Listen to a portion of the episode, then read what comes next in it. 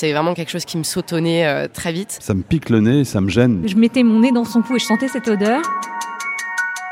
Souvenez-vous. Voici un nouveau podcast qui vous souffle une histoire olfactive, la vôtre.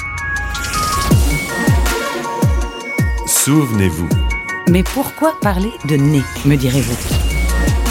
Eh bien parce que le 27 février, c'est la journée mondiale de l'anosmie, c'est-à-dire la perte de l'odorat, un sens souvent négligé, un sens qui est souvent perçu comme primitif, animal, voire futile, et pourtant, il est bien plus.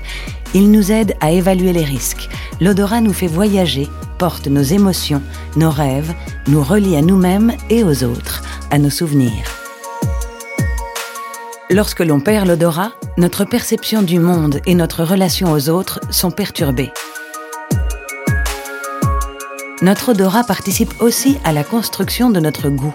Perdre l'odorat, c'est ainsi perdre les saveurs de la vie. Souvenez-vous est un podcast imaginé en collaboration avec Sanofi, engagé dans la recherche des maladies respiratoires. Souvent, ce sont des souvenirs assez anciens, des souvenirs d'enfance. Ce plat-là en particulier m'évoque plein plein de souvenirs. euh. Je me remémore tout le temps de différents souvenirs que j'ai pu avoir euh, là-bas sur place. euh. Alors, comment fonctionne l'odorat? Qu'est-ce qui provoque l'anosmie? Comment vivre sans les parfums du monde? Sentons-nous tous la même chose? Peut-on éduquer ou rééduquer notre nez et le soigner si nécessaire?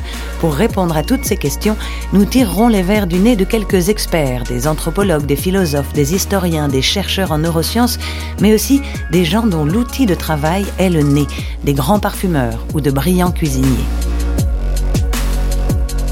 Chaque épisode sera l'occasion d'entendre d'abord un de vos témoignages, un récit qui nous embarquera pour un voyage dans votre mémoire olfactive. Rendez-vous ici, bientôt, le nez au vent, pour une première histoire.